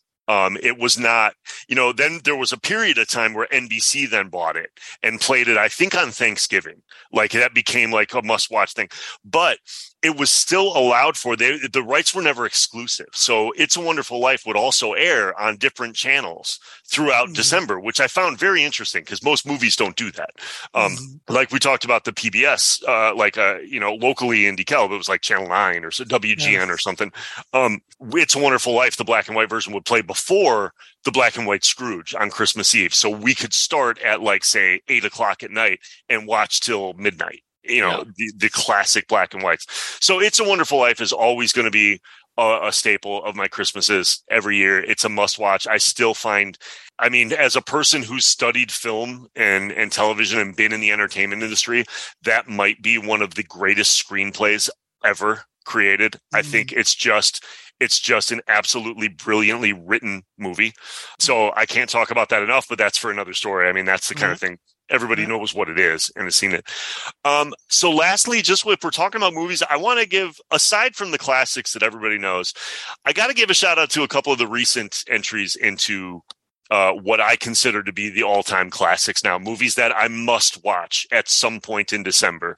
You know, there's obviously there's great comedies like Elf, which is now re- kind of replaced Scrooged uh, as the must-see comedy, but that plays throughout. You know, it plays almost too much on AMC through December and stuff. Um, I, I will always have a spot in my heart for Love Actually.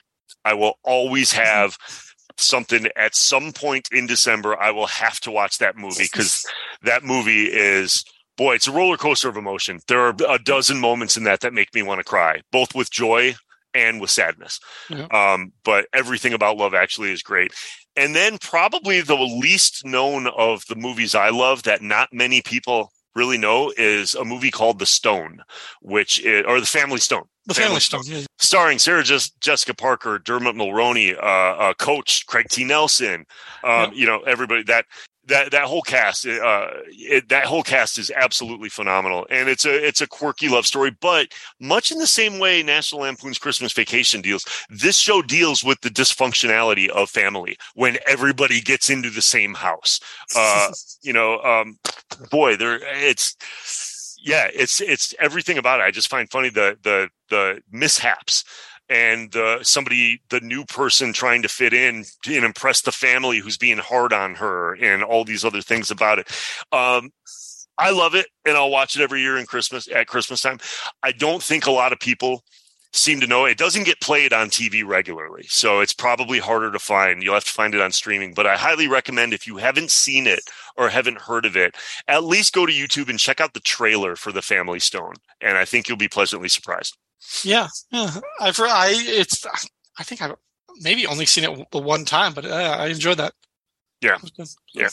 Uh, okay. We got a few more songs that we got to go through. So, um, uh, okay. Actually, we're back to you. We got another one of yours. So, All right. Um, well, in Kate, I think this is perfect timing to bring this one into the mix after talking about famous Christmas shows and specials and things that we watched and all these nostalgic trips. Because the next one I discovered, believe it or not, from an episode of The Simpsons. It was in the closing credits of Miracle on, on Evergreen Terrace. And this one's called Santa's on His Way by Bob Wills and the Texas Playboys. Hooray, hooray, oh, hear the merry sleigh. Yes, Jack. Ding-a-ling, ding-a-ling, ding-a-ling, ding-a-ling, Santa's on his way. Oh, Santa. Be good, be good, the way you know you should. He's got some toys for girls and boys who promise to be good. Okay. The first time I heard this song, uh, because this episode of The Simpsons has to be 30 years old. It has to be Sure. like something like one of the first Christmas things The Simpsons did. Um, the first time I thought of it, and it plays just during the during the closing credits. Like you only get a snippet of the song, but I thought it was a joke, or I thought it was a comedy bit that the Simpsons writers did to put in this movie. I didn't, I couldn't possibly fathom that this was a real song. I just, it didn't seem real. Uh, when you get this phonograph type recording and this guy's voice in the ha, ha you know, like a, um, almost like a, uh, what's it, Mr. Hanky kind of thing yeah. but I always loved the song. And it came up recently. I think one of our one of our listeners in a previous Very Daly Christmas podcast mentioned it in the comments on the Fire and Water Night Podcast Network. Somebody in our chat, and I forgive forgive me for forgetting who it was, but brought it up, and I remembered it, and then I tracked it down. And the, so here's the story: Bob Wills is considered uh, the king of Western swing, and he would probably be the oldest artist we've ever discussed if it wasn't for the one that's going to come after this one. but he was prominent in the 1930s to the 1950s. And check this out. This guy, again, remember, my introduction to the song was thinking it was a comedy bit. I thought it was a joke. Nevertheless, this guy and his band were inducted not only into the Country Music Hall of Fame, the Singer Songwriter Composers Hall of Fame, but in 1999 into the Rock and Roll Hall of Fame. and he's an actor and he's appeared in 19 movies, all westerns. This guy is phenomenal, and he's considered, I guess, eh, what, what eh, you know the if they're going to call him the king of western swing he would be the elvis of this particular genre of country western music so that's who it is and that's this guy but this song i had to choose on my list because i can't not laugh out loud when i hear it the the recording quality you talked about like how old the song is like to me like listening to the song play i'm like was this recorded on like a phonogram like old old wax? Like what was like fisher price record player? Yeah yeah. I was, I was trying to think of like um oh brother where art thou? Where they're just like Right. recording into like this box and they're like talking about like the whole the whole radio station. I was like this just sounds so old. And then the voice at the beginning that kicks it off before he starts singing you just hear this voice go hooray christmas is here and i kid you not we were talking about cancel culture like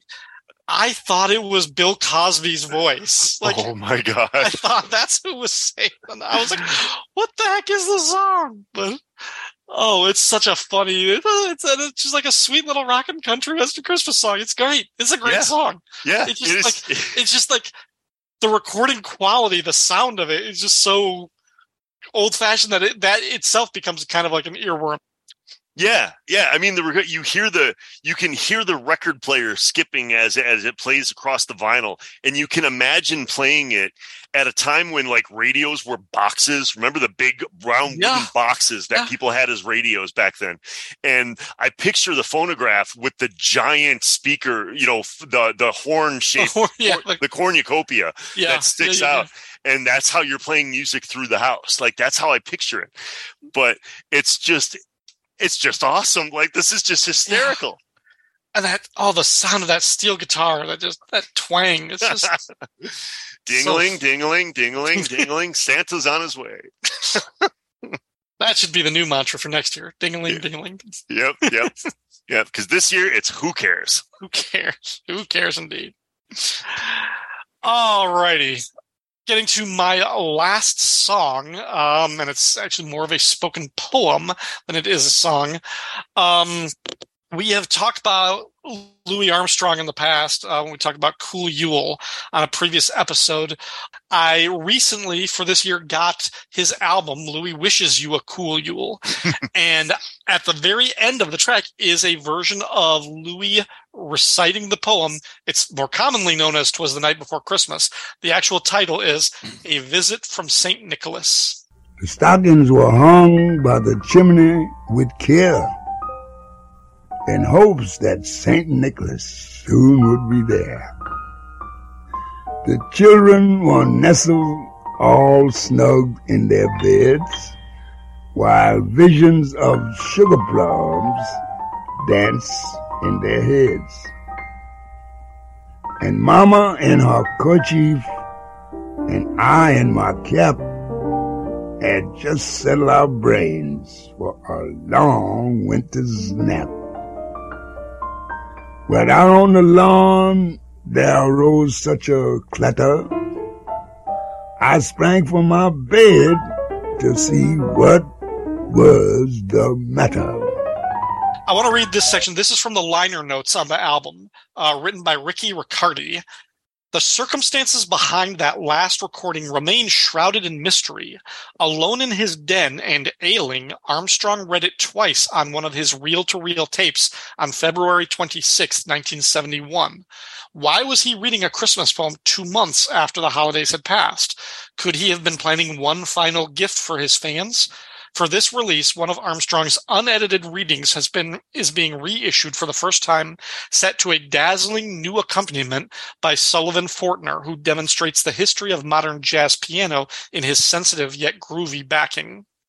Everybody knows this poem. Everybody is, uh, is familiar Yep. with this. You've heard versions of this. So when I got to this, I was like, okay, this will be kind of interesting. Within 30 seconds of listening to this, I was like, oh my God, this is such a refreshing and fun version of this song. And what I loved listening to this one is it sounds actually like he's reading it for the first time. yeah. And by that, I mean, it doesn't sound like he has the words memorized because when you've got it memorized, you, the, the poem itself naturally lends itself to the rhyme scheme. And it is a very melodic kind of like sing. It's very, uh, it's a very singable type of poem Right. because of the rhyme scheme and the meter and everything like that. Unless if you've never seen the words before or whatever, you kind of fit into that flow. You kind of fit the melody and the rhyme, but you, I mean, it might be a little bit a perfect. That's what it sounds like when he's reading it. There are a few parts where it's like the word, the next word in the sentence surprises him. It's like he wasn't expecting that because he hasn't memorized it. Or there's a little bit of a pause. Wow, that's just really interesting. That's kind of funny because you'd think it would be so well known. And if he's choosing to do this, it's, did somebody just hand him the poem and say, "Hey, read this" or something? And like he just decided to do it. Was that for the first time?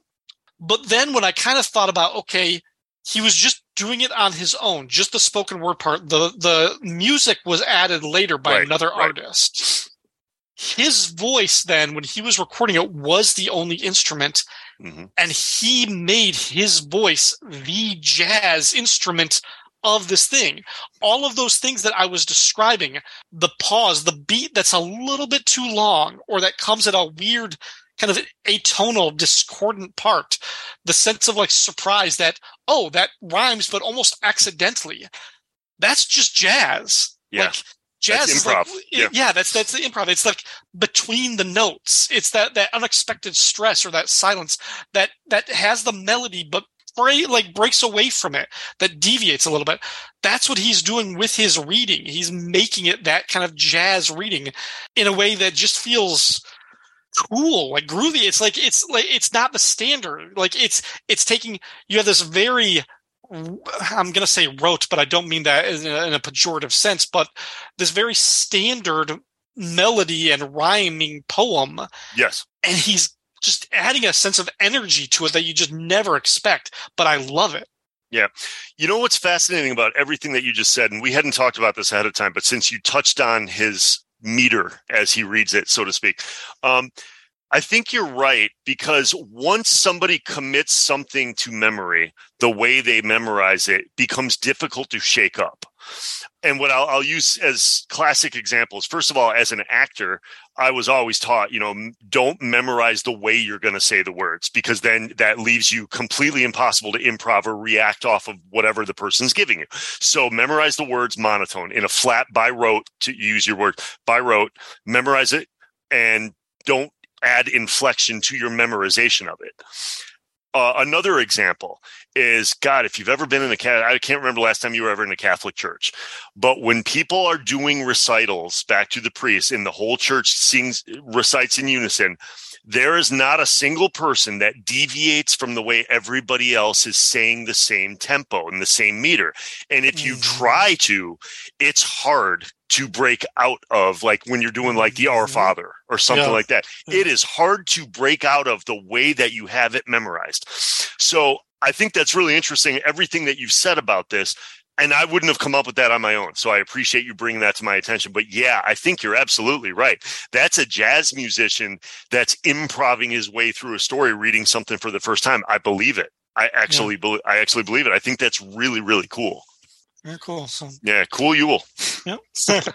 so that was my last track. Um, obviously, there are so many Christmas songs that we haven't gotten to, and hopefully, we'll get to some more.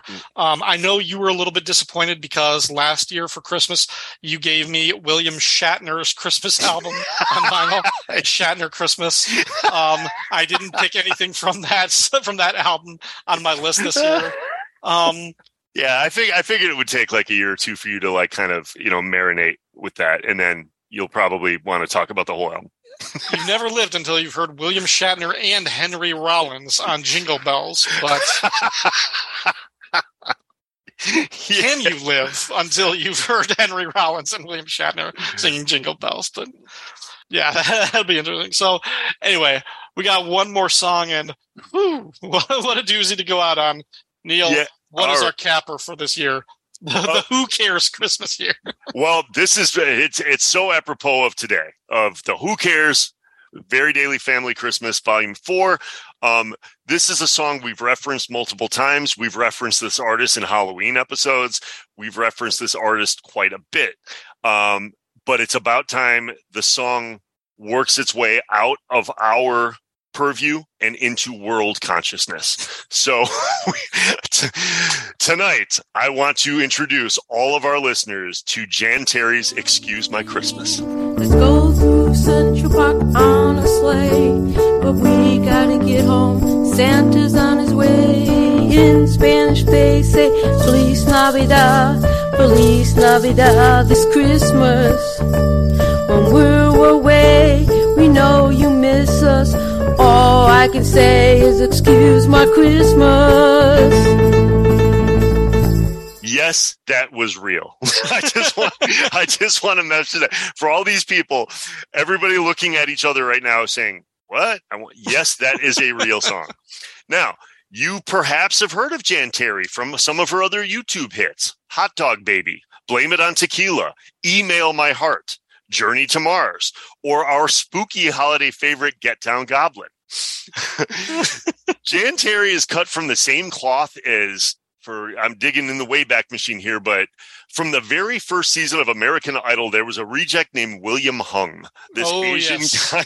yes. He made a he had he was awful. And he knew how to market how awful he was to his best advantage and got to release an album. And he would bridge that gap of where people are like, is this you know, to quote uh, uh, "Coming to America," good and terrible. You know, he- he was in that vein. Jan Terri is now the new William Hung. She has successfully mastered and marketed the fact that her songs and videos are awful, including including in my in my research on her, she had a song called "Losing You," which was voted as YouTube's worst video of all time. okay, now that's hard. That's hard to do. That's hard yeah, that's I've seen a lot of bad stuff out there, but I beg to differ. I think "Excuse Me, Chris," "Excuse My Christmas" should win this award. I can't think. I mean, I could do a whole podcast on Jan Terri and the fact that she lives right now. She currently lives in a trailer park in California, next door to a Jack in the Box. Um, but there, for I mean, I I don't. I kind of don't know how else to describe how awesome this video is until you see the video. And if you haven't seen it, you have to watch it and you have to watch it more than once. And then you have to try and figure out what she's saying. Cause that, that's a struggle in and of itself.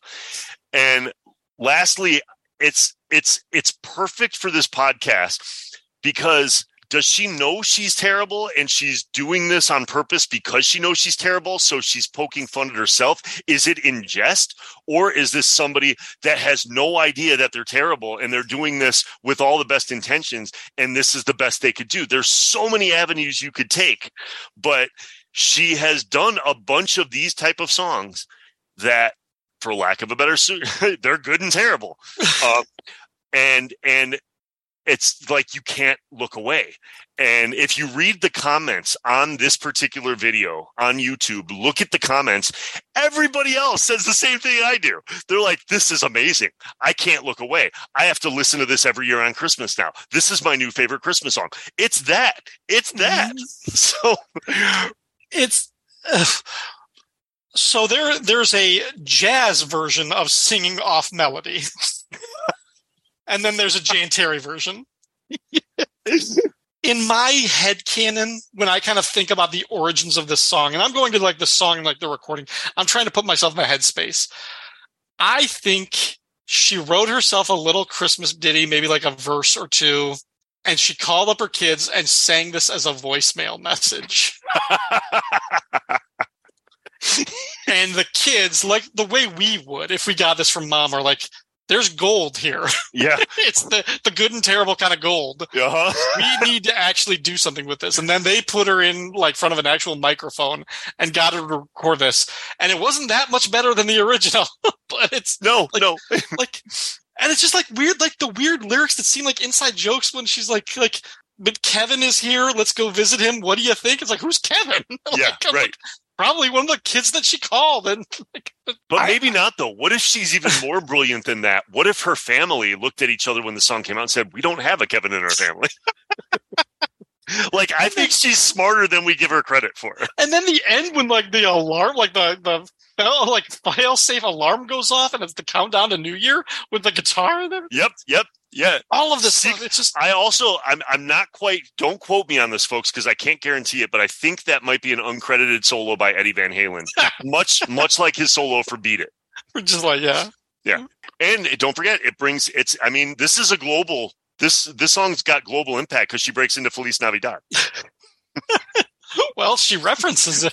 yeah, she, she does. She she does. No, she Yep. does. Yep, in, In, the Liberty Spanish, Bell. they sing Feliz Navidad. yeah, there are just so many things. Like honestly, I, I almost feel terrible. Like I don't know how much more we can talk about this for people that haven't seen it yet, because you got to see it and then leave comments uh, in our show once we post this, because this could be at the same time the single greatest and the single worst experience of your Christmas lives. this is the audio equivalent of an unironic bad Christmas sweater, Yes, yes, very much so. Yeah, just- very much so. and also an ironic Christmas sweater on top of it. right wearing it. Yeah. yeah. yeah no there's i like i don't know i just every time i think about this chick i go back and forth between like uh, because she's got a lisp too. She has a, like a speech impediment. So sometimes you can't you don't know what she's saying. And some of the rhymes i mean your son reese could write a better nursery rhyme than than some of this stuff. So it's like who's encouraging this like who, Yeah. who around said like if it's meant to be ironic now that's one thing but she had to start somewhere somebody first had to be like hey you should make a video hmm. and that's what's awesome about this i think That's, kevin yeah, that's kevin, the question: is is she in on the joke or not? Yeah, Right, right. That's a good question. I have a tendency to believe, since you referenced Kevin in the song, I think he's her Tyler Durden.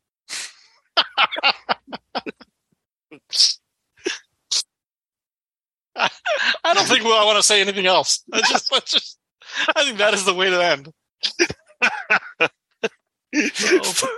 Folks, go check out Excuse My Christmas because who cares? yeah yeah we will uh we will have links to all of these songs uh you can find the videos um especially beneath our christmas tree uh check that one out definitely um this was a lot of fun uh to get back and do this again Yeah, again, you know, let's let's just again, we've said it at the beginning, we'll say it throughout the show every time. This show would not nearly be as fun to do if it wasn't for the people that that are that take part in it, the people that give us feedback, Mhm. the people that give their suggestions, the people that share their stories, and the people that listen. And we Yeah. thank you guys for doing it. Um, we hope it's entertaining. We hope it gives you guys some joy in what for both Ryan and I has, you know, as we've referenced earlier, some difficult things this year. It's been difficult last couple years. Yeah. Um, so thank you for everybody that that just gives us and affords us the opportunity to to shed some light on how awful uh, our mom and Ryan's wife is with Christmas presents. if if you want to send if you want to send me something a baseball card or something or if you want to send anything to our mom if you need her address Yep. dm us you know we'll, Yep. Or contact David Ace Gutierrez, who's the instigator behind this whole thing. I know he started this. I'm sure it is. So. All right, folks. Fire and Water Records is a proud part of the Fire and Water Podcast Network. Feedback for this show can be left at fireandwaterpodcast.com, as well as the Facebook pages for Fire and Water Records and Fire and Water Podcasts. Special thanks to our Patreon supporters. For information on how you can support the Fire and Water Podcast Network, visit patreon.com slash FW Podcasts. All music clips are used for entertainment purposes. Support the original artists and their work by purchasing or downloading the songs legally. As always, thanks for listening. Merry Christmas! Hooray! beneath the Christmas tree, get wrapped in mystery. I promise will always be guided by our destiny. Time awaits for nobody.